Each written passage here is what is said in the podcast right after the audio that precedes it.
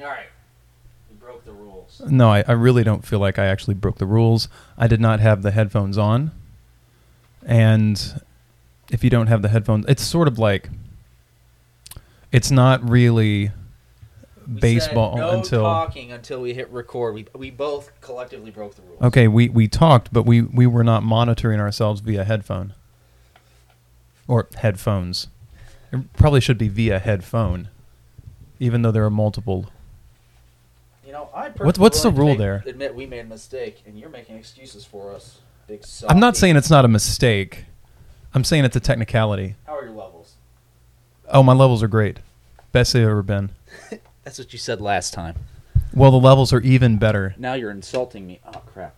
Bible. No, they're even more better. I mean, what's worse, forgetting to hit record or forgetting your Bible in the other room? I'd say it's the latter. It's it's just it's just a comment. I've just been reproofed. Reproofed. Yep. Reproofed. Strongholds. Reproofed. Help! Help! I'm being reproofed.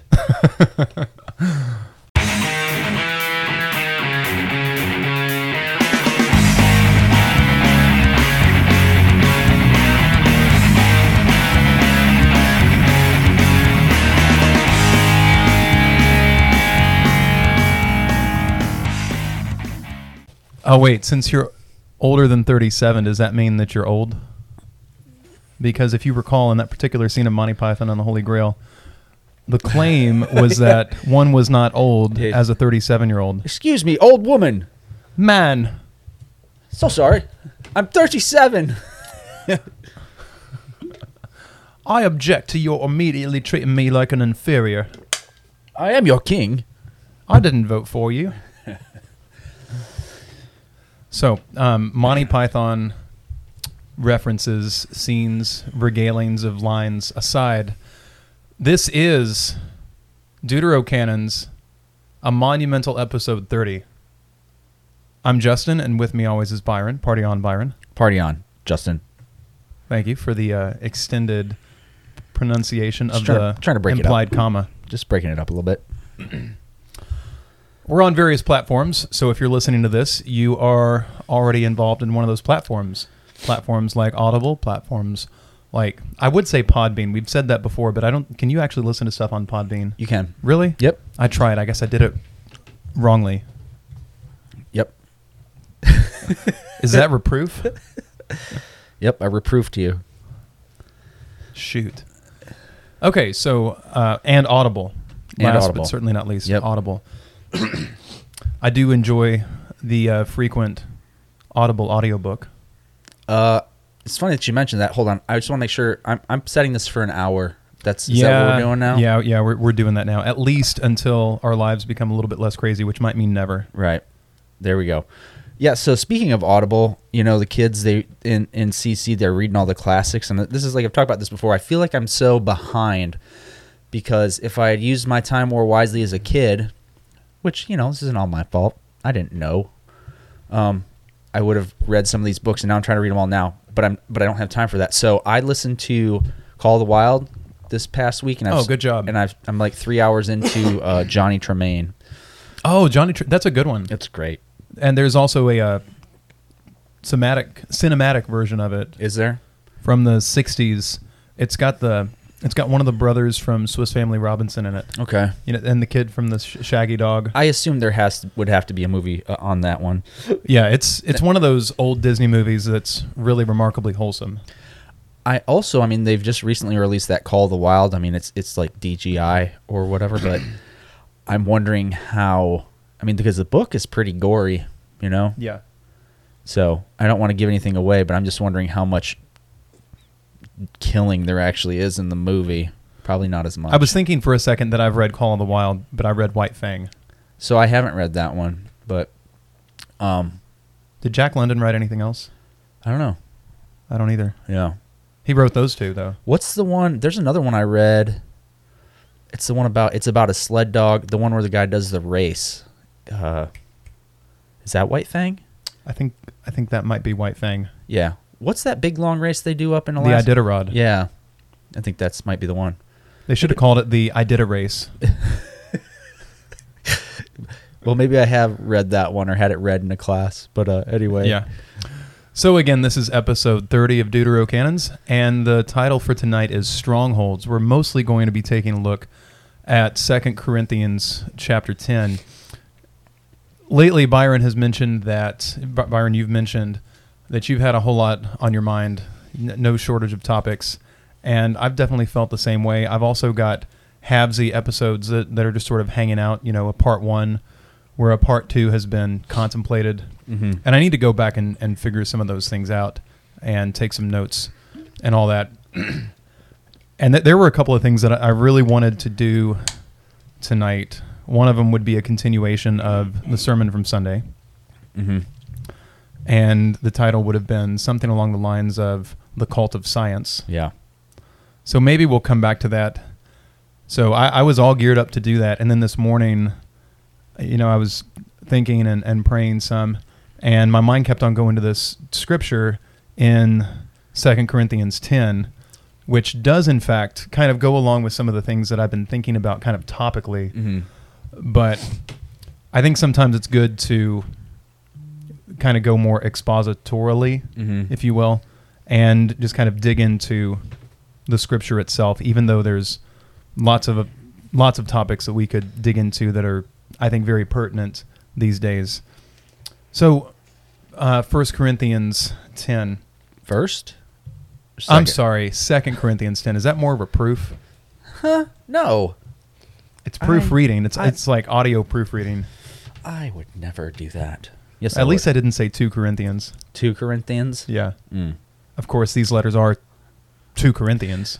That Both of them, that would be very like English of you if you did though. Like you could almost make it a thing, you know? like, British. Yeah, like British. Like Okay. we would we would say, you know, third battalion, but they'll say three battalion. Really? Yeah.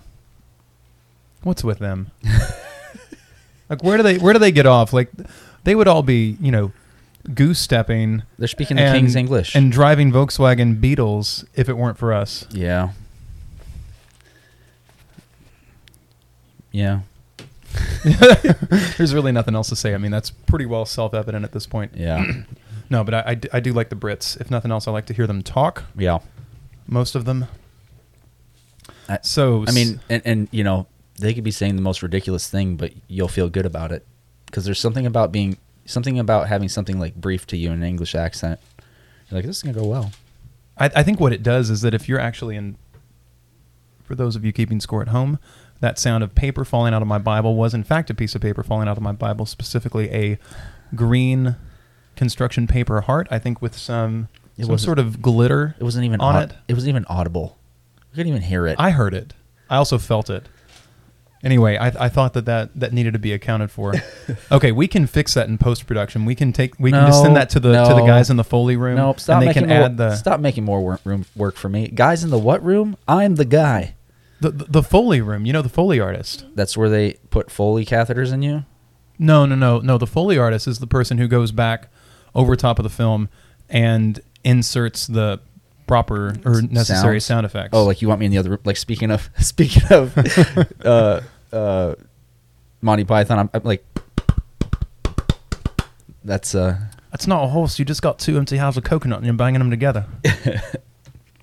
right. yeah, exactly. Foley room. Okay, cool. So we're going to go to Second Corinthians.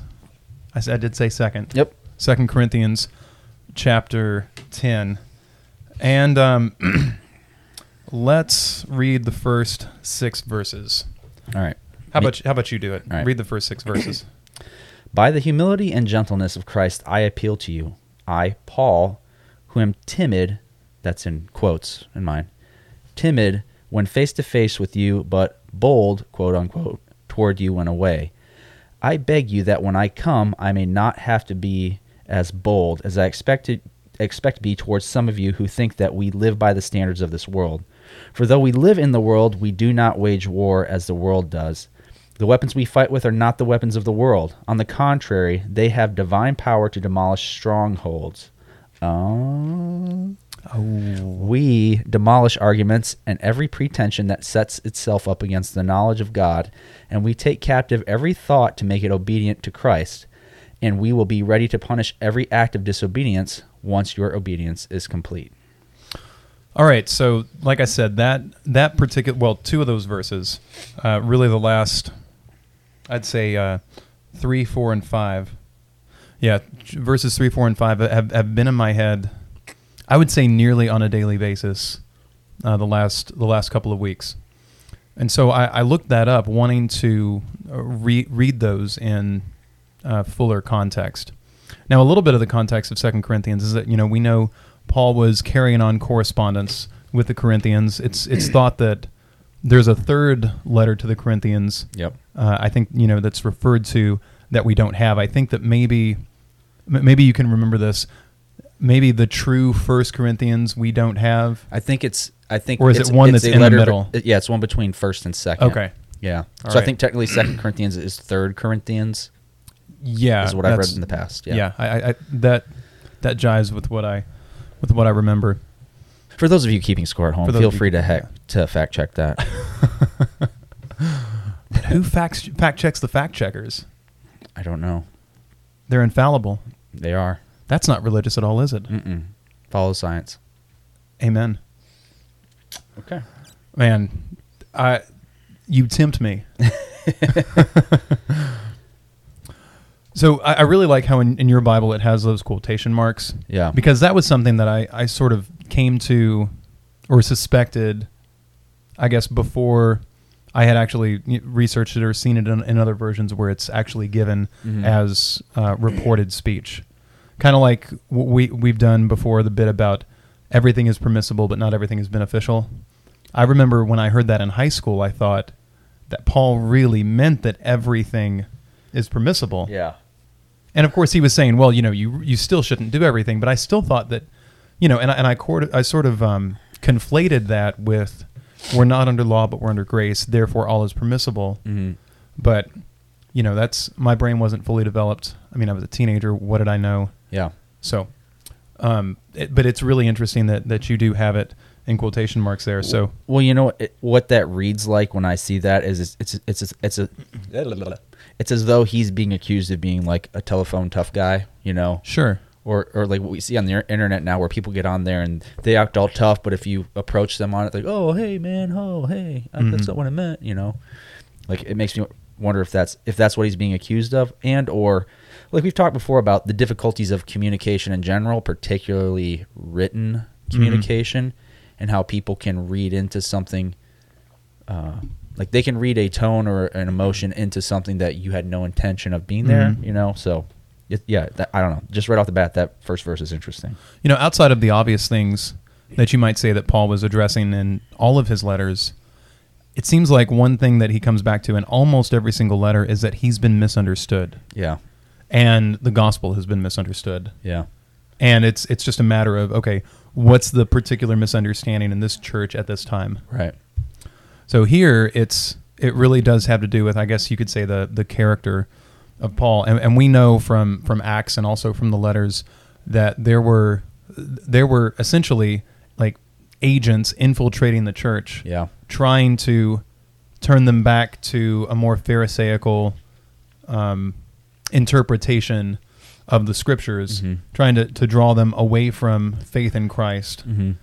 So um, that seems to be what's going on in Second Corinthians. He even talks at different points about somebody needing to be uh, like restored, you know, that had fallen into sin, and and things like that, and the just the the the, necessity for for forgiveness. But in the context of the whole thing, it seems like you know Paul has been wronged. Mm-hmm. And so he's telling them to forgive, and he's saying, "Well, if you forgive anyone, I forgive that person too." yeah, and that that just kind of goes with the whole idea of there's a lot of misunderstanding yeah, going on. This is also where we get the the verses about, um, and this is early on in the letter, uh, talking about not giving Satan a foothold, yeah, and the way that Satan does get a foothold is through unforgiveness. yeah. Oh, that's interesting. yeah, yeah. Specifically, like holding grudges. Mm-hmm. So that that's a little bit of the the context of, I guess you could say Paul's ministry, but also this Mm-hmm. letter in particular. And so, as the title of, of tonight indicates, let's look at strongholds. So, I, I've been particularly int- interested in that word. and so, I looked it up, you know, in the good old concordance. Mm-hmm.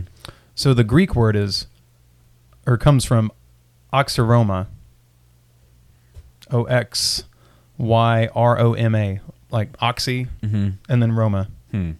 I don't think it has anything to do with oxygen or the worst tomatoes, but it's it. That's what it looks like, oxyroma. so here's here's what it says. It's from uh, the Greek word oxyru, which means fortify.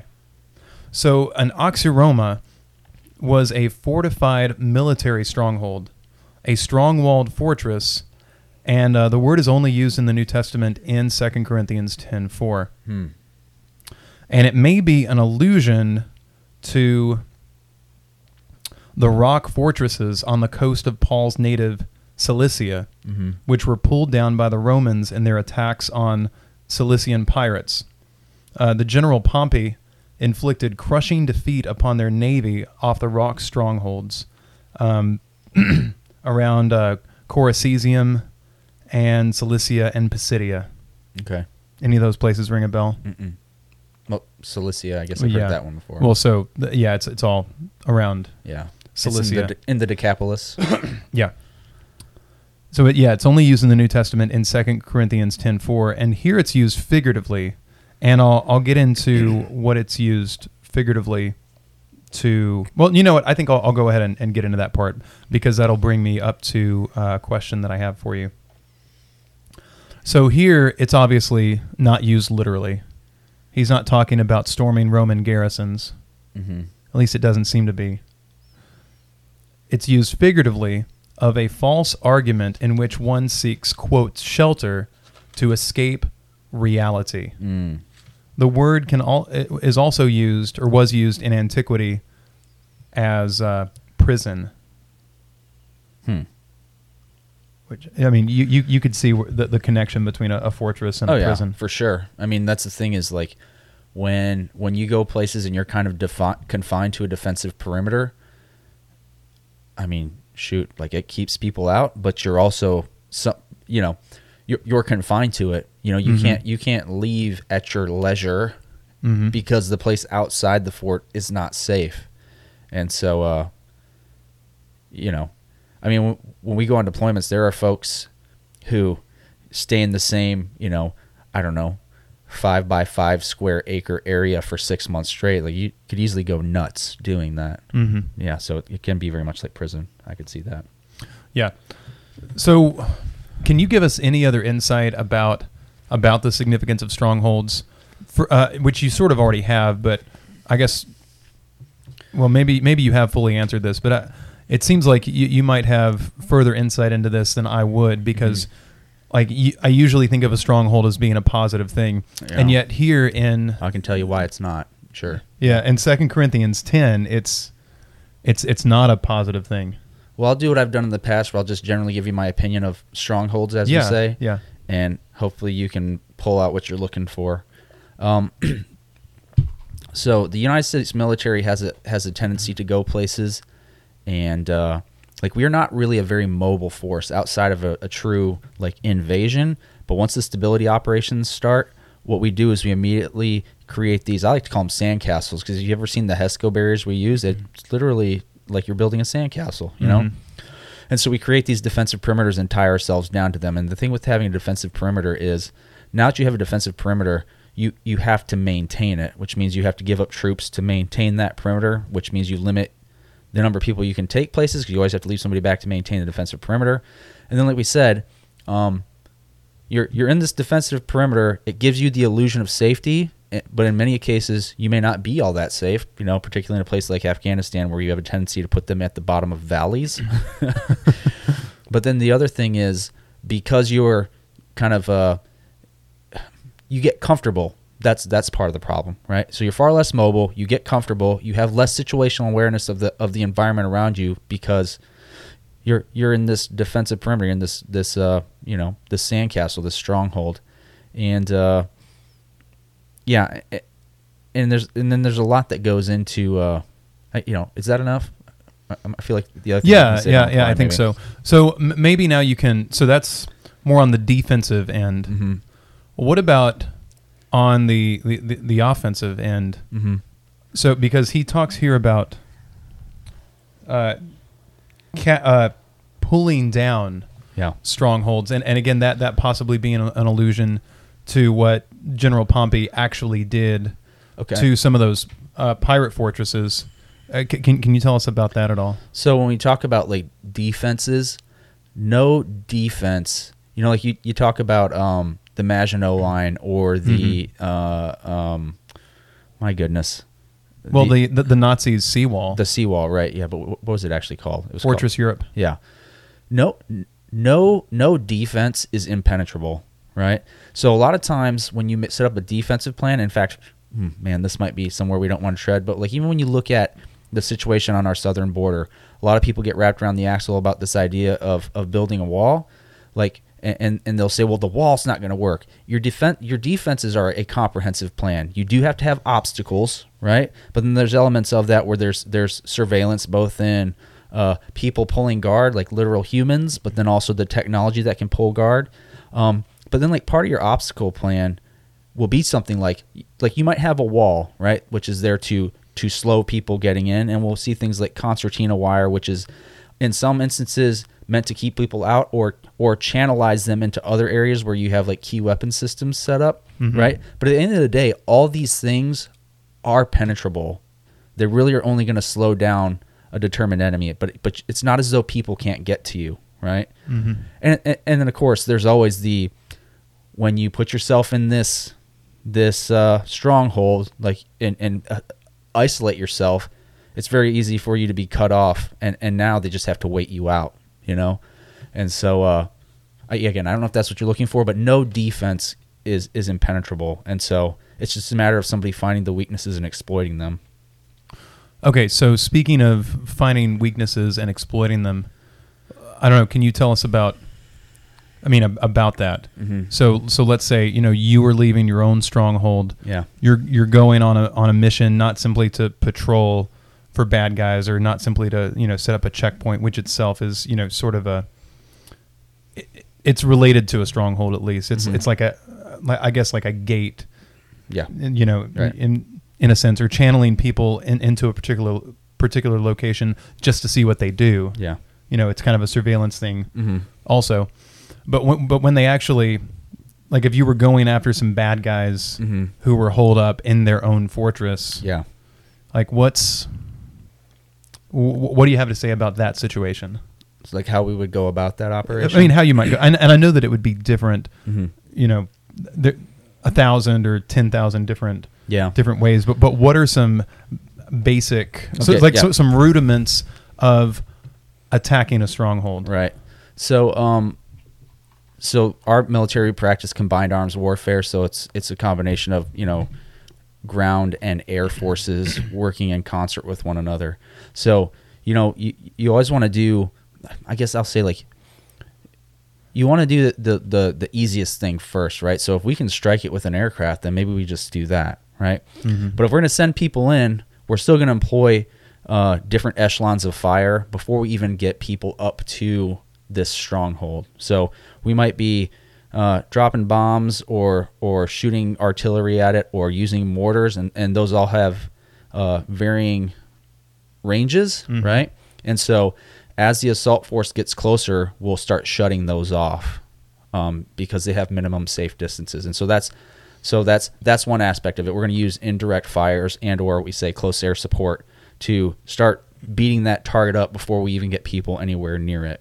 And then generally speaking, the assault will be composed of basically two to three forces. We'll usually have a security element that goes out to isolate the objective to keep reinforcements from arriving. You're going to have a support element, which we call like a support by fire. So that's suppressing the target with direct fire weapons, machine guns, and things like that. Again, and there that's just another level of them chewing up this target. And then you're going to have your assault element. And then the assault element, again, there's different ways that this could happen. Uh, if you're moving up in, let's say, like a wooded environment, we're going to find a route that's as concealed as possible, as close to the objective as possible, covered and concealed route as close to the objective as possible, so we can get up there and get within close proximity of it, right? So that's that's another, I guess, principle. Um, so once you get within close proximity, again, you, you you're using those support elements as long as you possibly can before you have to shut them off, and now you're on your own. And and the next thing that will have to happen is you'll have to reduce obstacles. And so these are things that we would have done beforehand. Probably I should say this, right? The princ- one of the principles would be reconnaissance. We're going to do a reconnaissance of this objective beforehand. We're going to reduce those obstacles. So if it's concertina wire, we might cut it, or we might use Bangalore torpedoes and all that other stuff. Uh, if it's, you know, fence fencing and stuff like that, same thing. We might cut it with a saw. Um, if there's walls, we might be able to breach them with explosives, or you might just have to go over them, right?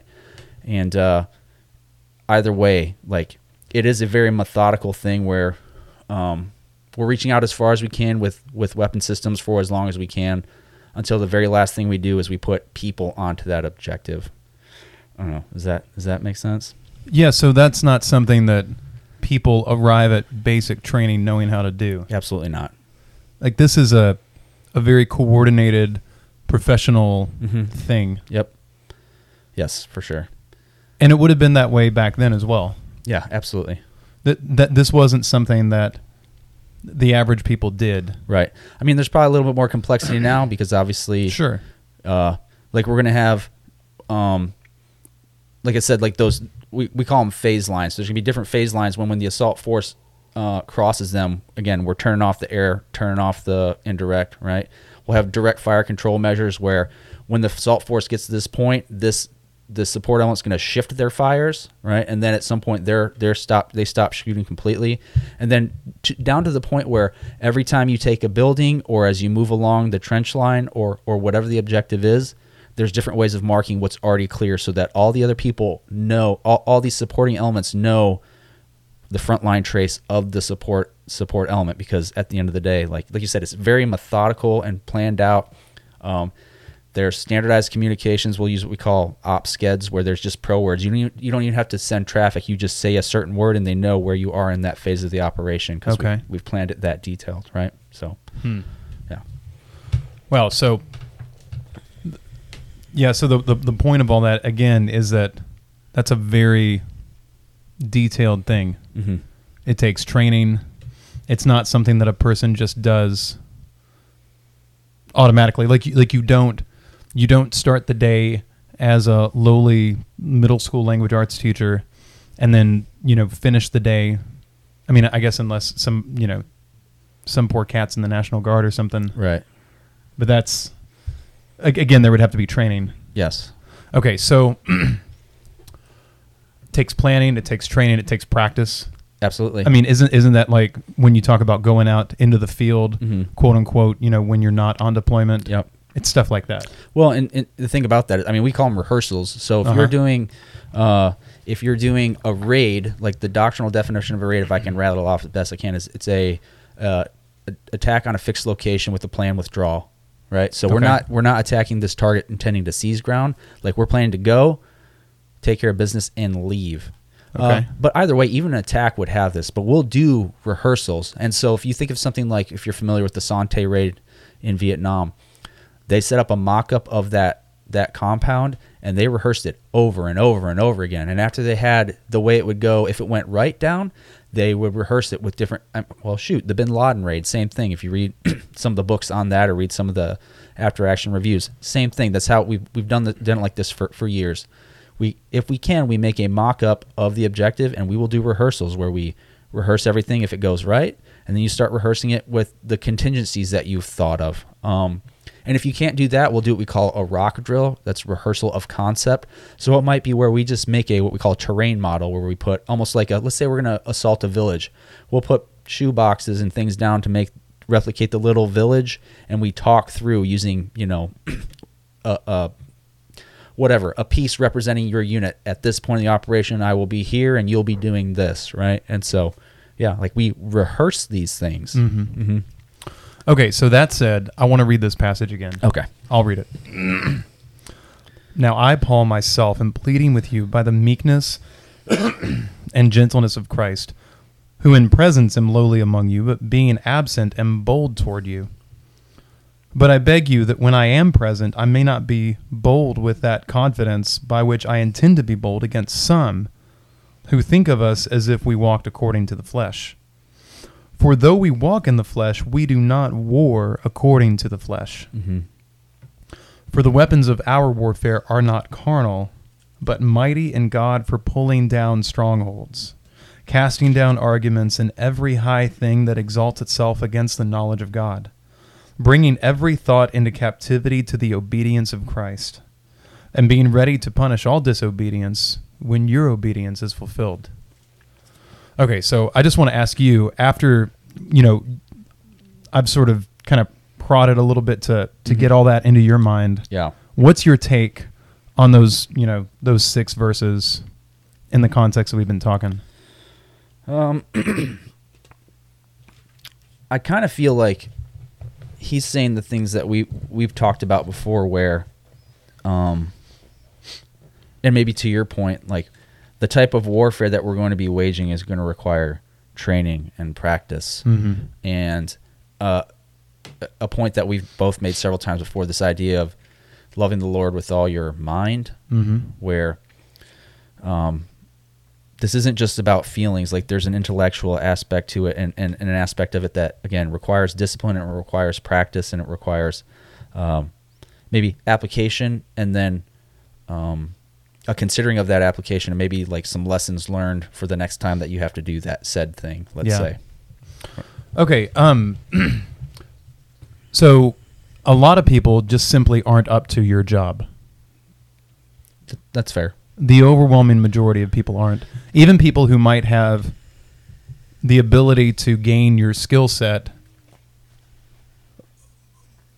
for a number of reasons may never get to that point, even if they happen to join the military.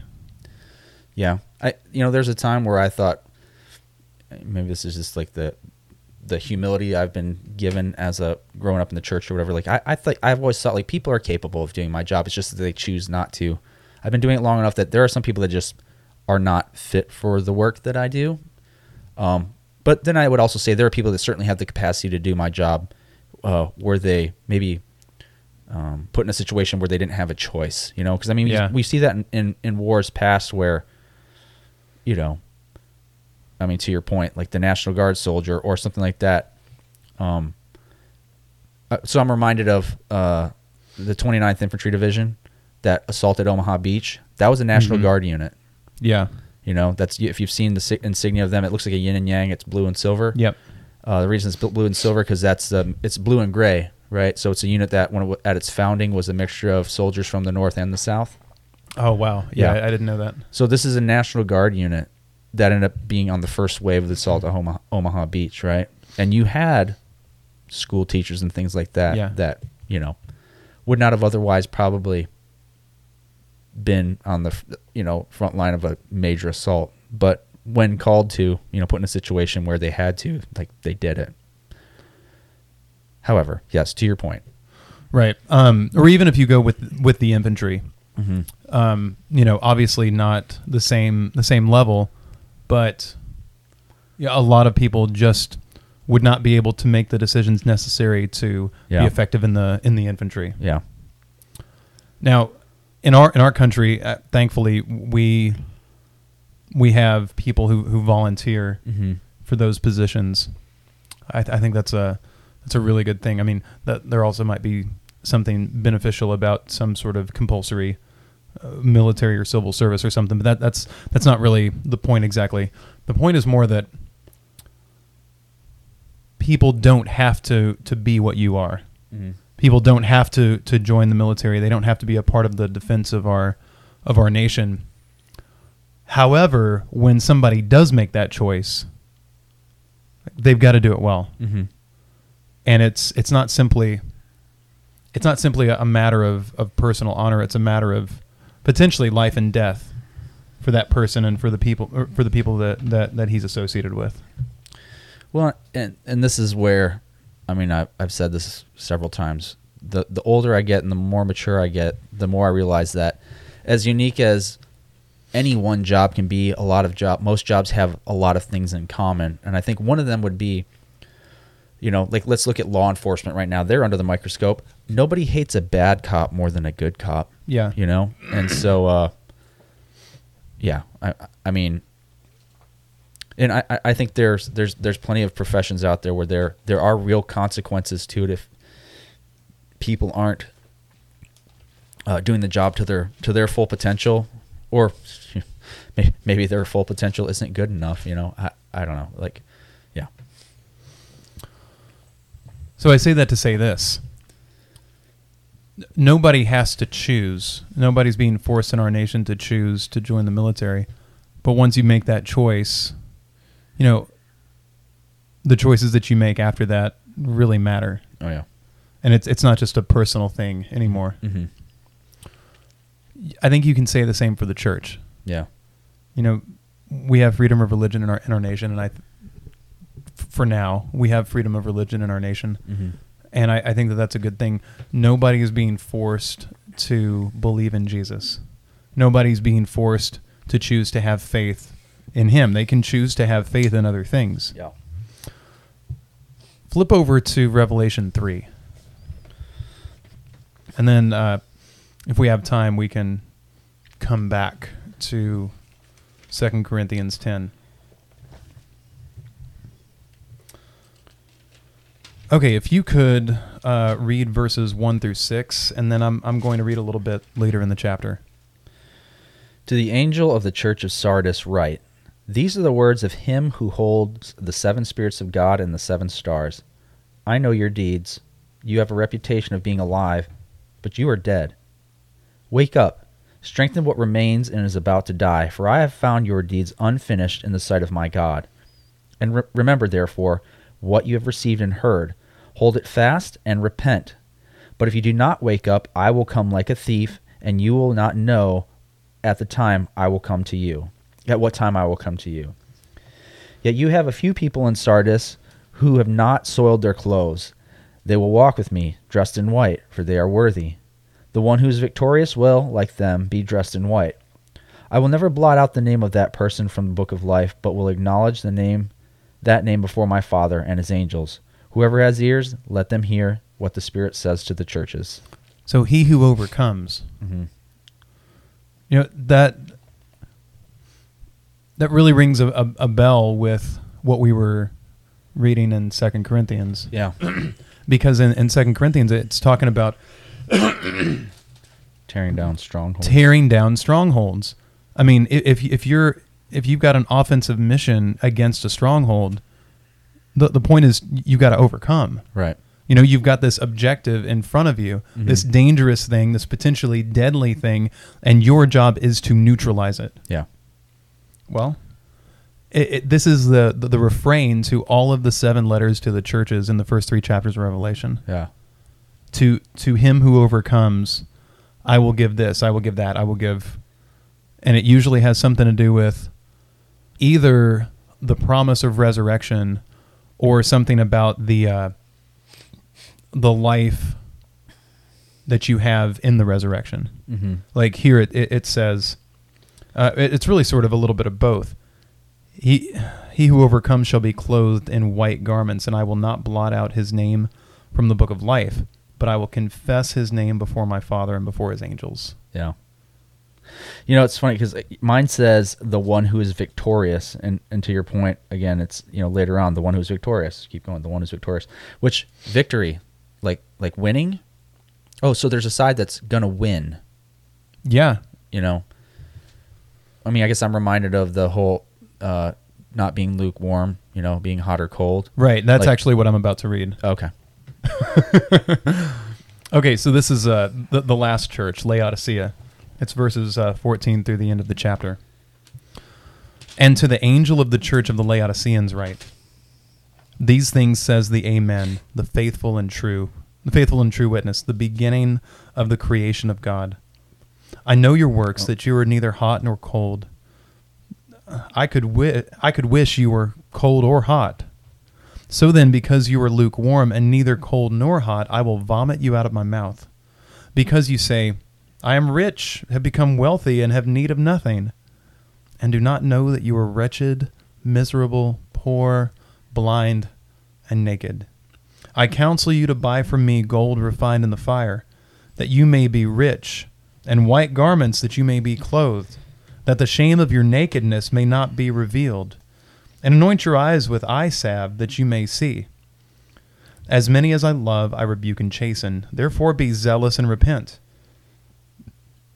Behold, I stand at the door and knock. If anyone hears my voice and opens the door, I will come into him and dine with him, and he with me. To him who overcomes, I will grant to sit with me on my throne, as I also overcame and sat down with my Father on his throne. He who has an ear, let him hear what the Spirit says to the churches. Hmm. You know, with the, the example of Christ is that it's possible for victory to actually entail death. Yeah. But then it so by in, in dying for for the sake of righteousness, that is a victory, and and the reward is actually more life, just not right then. Mm-hmm.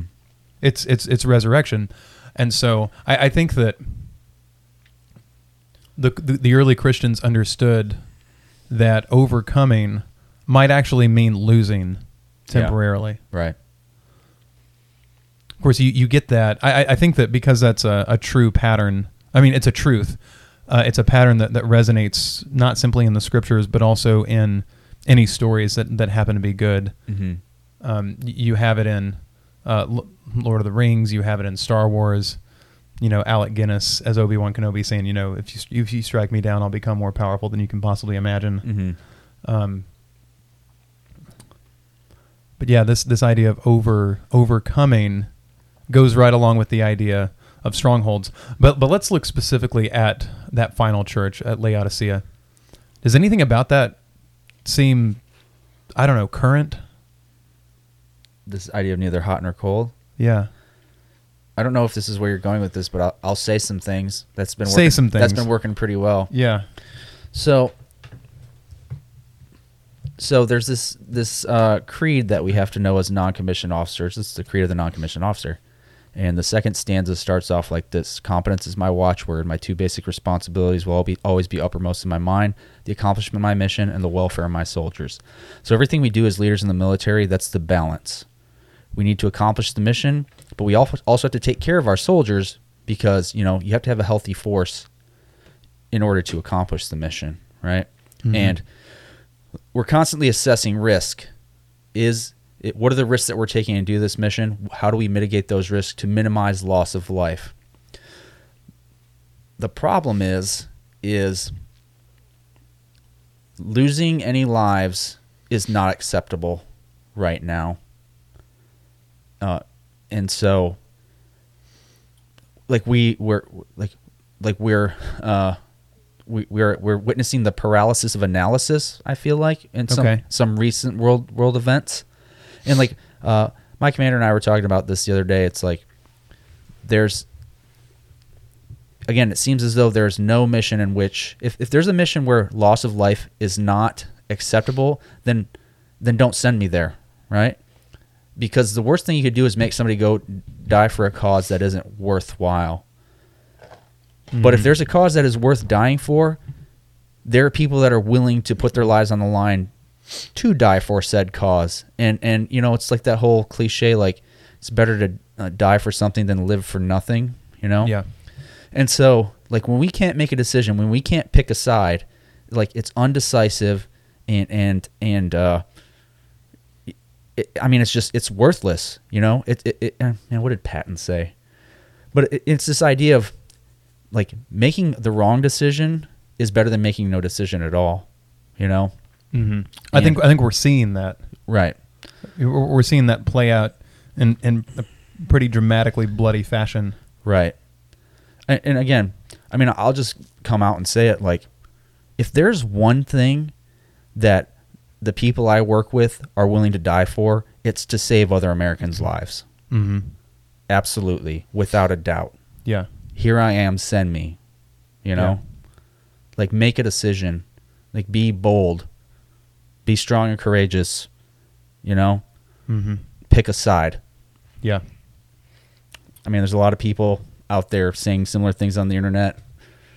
I don't know. I feel like it's a popular sentiment Hmm. in the rank and file, at least. Yeah. Again, I don't know if that's what you're looking for. Well, I, I was I was thinking more more about the church in particular, but but I think the the what you said, I don't know. I guess about current current situations. Mm-hmm. I think that, that that still applies. I think that, that that's a good Mm-hmm. metaphor. Th- There's a, I, I don't want to get too deep into this, but one of C.S. Lewis and J.R.R. Tolkien's friends was a fellow named Owen Barfield, Mm-hmm. and he so he was one of the uh, the Inklings, and he wrote a lot of books that a lot of people don't really know about that are are really interesting, and, and some of which are, are kind of bizarre. Mm-hmm. He's got this one book called Unancestral Voice, which I didn't even know that that was a word. I think he made it up. So you have ancestral, which is Mhm. common enough, and he tacked on the un prefix. So Yeah. unancestral voice. And so the idea of the unancestral voice is that which is, I guess, other than, I I guess, something that enters your consciousness that is not accountable by sheer instinct or the um, the accumulation of human knowledge and wisdom that's passed down to us, you know, ancestrally. Mm-hmm.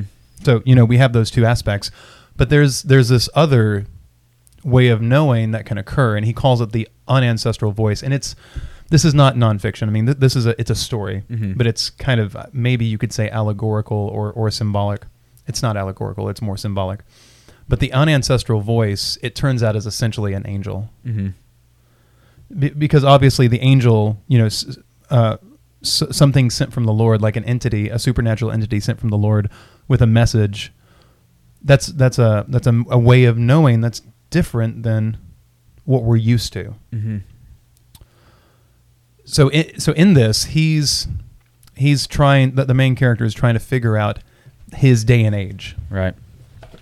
which was the '60s, or maybe late late '50s, early '60s. You know, there's starting to be maybe some hippie types Mm-hmm.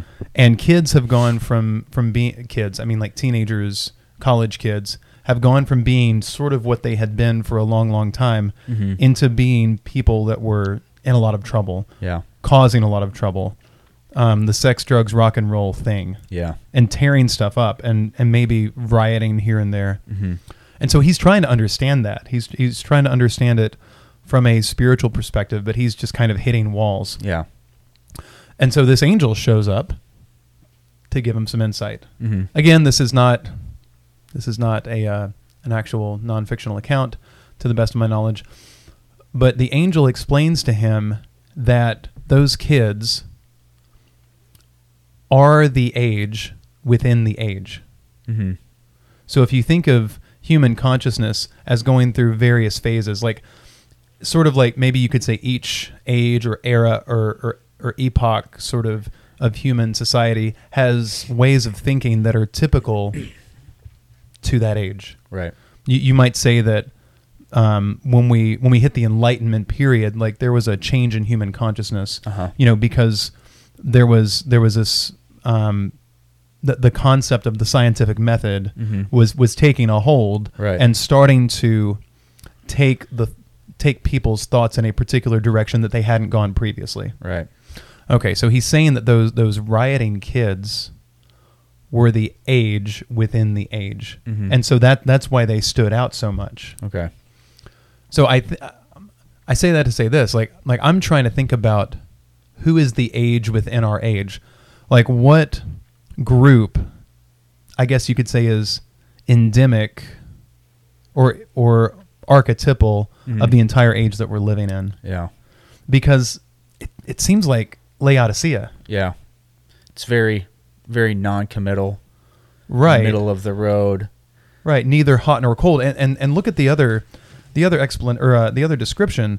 It says I I will vomit you out of my mouth because you say I am rich, have become wealthy and need nothing, Mm-hmm.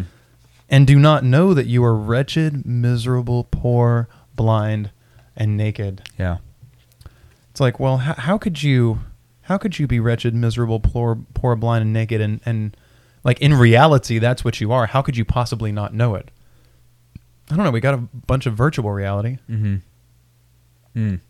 There's even been this thing, I don't know, maybe it's in beta testing or something with Facebook where they're like it like turns people into cartoons. Like you can have a meeting where like your avatar is the one speaking your words Mm-hmm.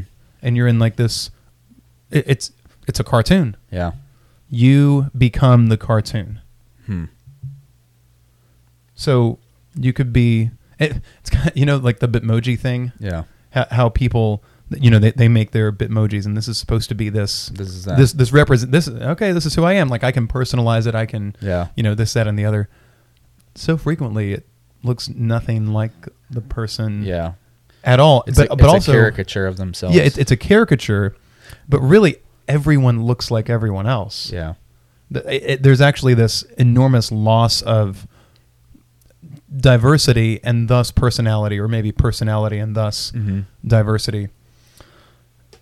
And anyway, I, I'm not saying that, that those things in and of themselves are necessarily desperately immoral, but they seem to be signs of the times. Yeah. It's like this this is where we are. It seems like and, and, and the church is not immune from all this. Yeah. And I think it's the maybe you could say that it's the church that's really lukewarm because it's the church that really wants to just toe the line.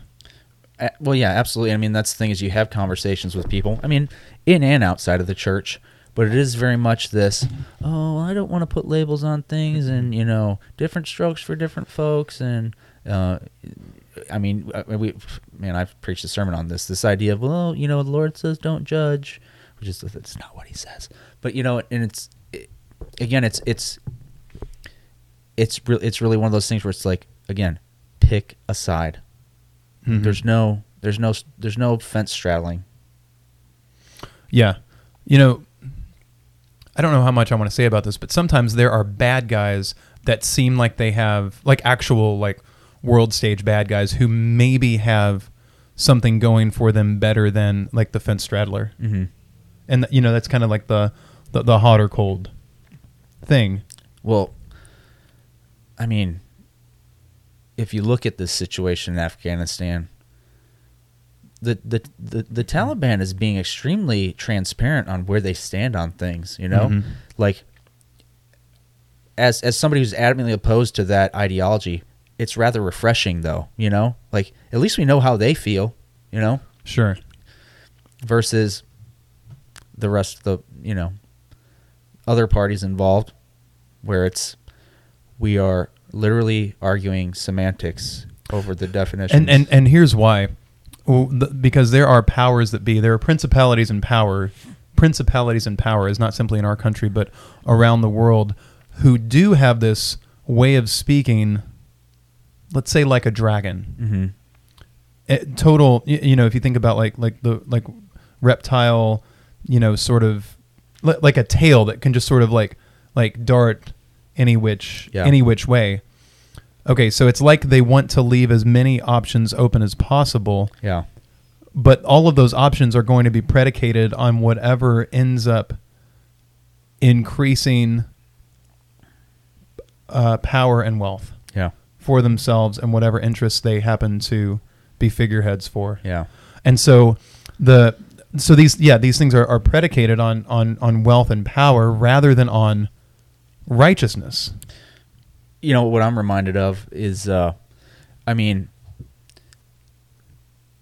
and to a certain degree maybe this this this this fight continues but when you think about the cold war and our dealings with the communists for years we had presidents come and go and there was a lot of this hemming and hawing and you know uh, i guess my point is this is when we finally saw the end of that that conflict at least as as it was in that time it's when Reagan came into the office, and he was the first president to take a moral stand on the issue. And so, I guess my point is, sometimes, like, like again, we just need somebody to say, "No, this is wrong. We are Mhm. not for this. We are against this." Right? So, you know, line in the sand. You're either over here, or you're over there. Pick a side. Mm-hmm. You know. Yeah. Um, And so so it- taking all, oh sorry go ahead. I guess and and I mean I guess that that that holds true within the church. I mean, man, not that we don't need to extend grace and and find ways to restore people. Um although there there I'm sure is certainly there's there's a place for, you know, I don't know, excommunicating or hey like, you know, this isn't going to work. Mhm. Maybe you need to find somewhere else to worship. I, I don't know how, how, how what that would look like today. Um, but at the same time, I mean, I, I don't know. I feel like generally speaking, though, if you're you're kind of you're just clear on like these are these are the things that we believe and what we expect, like people can handle that. Generally, I think I don't know. Well, I think that we're living in a time when when that's. I think that we're living in the time of Laodicea, Mm-hmm. where yeah, th- th- there are going to be people like that, but I mean, people who who who do try to, I don't know, you might say walk the straight and narrow, Mm-hmm. um, but the I don't know. I think that this really does indicate that. I mean, without going too much into eschatology, that a time is coming, and I would say is now here, when what the church is really known for is is this Yeah. this situation. Mm-hmm. But it's not hopeless because we still have the promise for the one who overcomes. Yeah. You know, and and part of that is I counsel you to buy from me gold refined in the fire, that you may be rich, white garments that you may be clothed, that the shame of your nakedness may not be revealed, and anoint your eyes with eye salve that you may see. So I think that a lot of times people just don't want to take the time to actually see what's really happening. Yeah. They don't want to open their ears to hear what's really being said. And they, I mean, it's like, you know, a soldier has to be trained, a soldier has to expend enormous amounts of effort and practice and training and learning to be prepared for the battle Mhm. that, that that may come. so, uh, our weapons, for the weapons of our warfare are not carnal, but are mighty in God for pulling down strongholds, casting down arguments and every high thing that exalts itself against the knowledge of God, bringing every thought into captivity to the obedience of Christ, and being ready to punish all disobedience when your obedience is fulfilled. So, like, that's not lukewarm Yeah. that's that's hot. And so I would say that being lukewarm is wanting to call yourself a Christian but really not being interested in thinking about the society in which you live or thinking about your own actions or thinking about your complicity with the patterns of the world as opposed to I mean think about the effort that it takes to to recognize the patterns of the world and to consciously reject them. Yeah. A lot of people like that's just not what they signed up for. Yeah. Hold on, I you got me thinking of something here. Yeah. I'm trying to find what I was doing with the kids Sunday, which is when the spies were sent into Canaan. Okay, yeah, that's that's numbers. Yeah. Numbers what? You know, I it's so as I'm turning here, maybe I can. Was it before or after Balaam? I don't remember. Uh, So- I'd say it's before, probably. Miriam poses Moses, supplementary offerings. I'm going backwards from 22. Yeah. So I guess here, here here's what I'm thinking about this though. You know, I think the part of the problem too is is like you can also almost be a Laodicea, and maybe this is what he's saying. You can be a Laodicea without even realizing it. You know, because Oh, sure. Because like, again, to your point about training, like if you haven't been trained to look for the things you need to look for, um, I mean, you just you, you just you don't you don't know what you don't know, right? And so, Mhm. oh come on, where is it? Festival of Trumpets. 13. Is it thirteen? Yeah, numbers 13. Okay. So yeah, you, you don't know what you don't know. Yeah. And and honestly, like that's why I, I think it's important that we have these conversations and I guess kind of in, invite other people into it because th- this this is what Christians need to hear. This Mhm. is what I mean, it's what I need to hear, it's what you need to hear. And and I hope that this is something that, that more Christian people can can say like they, they can open their eyes like it says in Revelation Yeah. 3 o- open their eyes and and recognize that things are not what they thought. Things are n- in our country are not the way that they were when you were growing up. Right. Not that everything was was right and good and perfect, far from it, but there has been a change. Yeah. And it's not been a change for the sake of righteousness. Mhm. We have an inversion that's occurring that we need to be aware of so that we not simply not simply so that we can counteract it, but just so we don't get swept Right. along in just the the the, the rush of stuff. Right.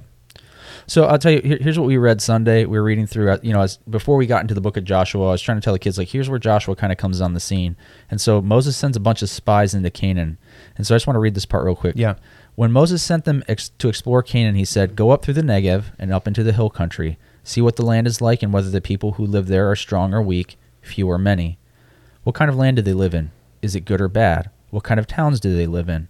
Are they unwalled or fortified? Oh, and mine says strongholds. Oh, nice. Yeah. How is the soil? Is it fertile or poor? Are there trees in it or not? Do your best to bring back some fruit from the land. And so I was asking the kids, I'm like, what do you guys think about that? Like, what does that mean? Go out through, see if the what the people's like. Are the people strong or weak, few or many? And I was telling them like, what's the difference between strong and many? And they're like, like nothing, you know. And like as we're reading through this, a lot of it was like, well, I'm like, so what are they going there for? It's like, well, just to see if it's nice, you know.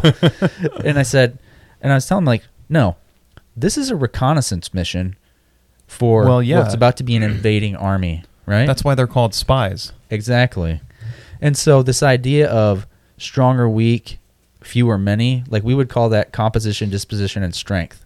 Mhm. So what are the forces composed of, right? And I was telling them like, are they are we going up against farmers?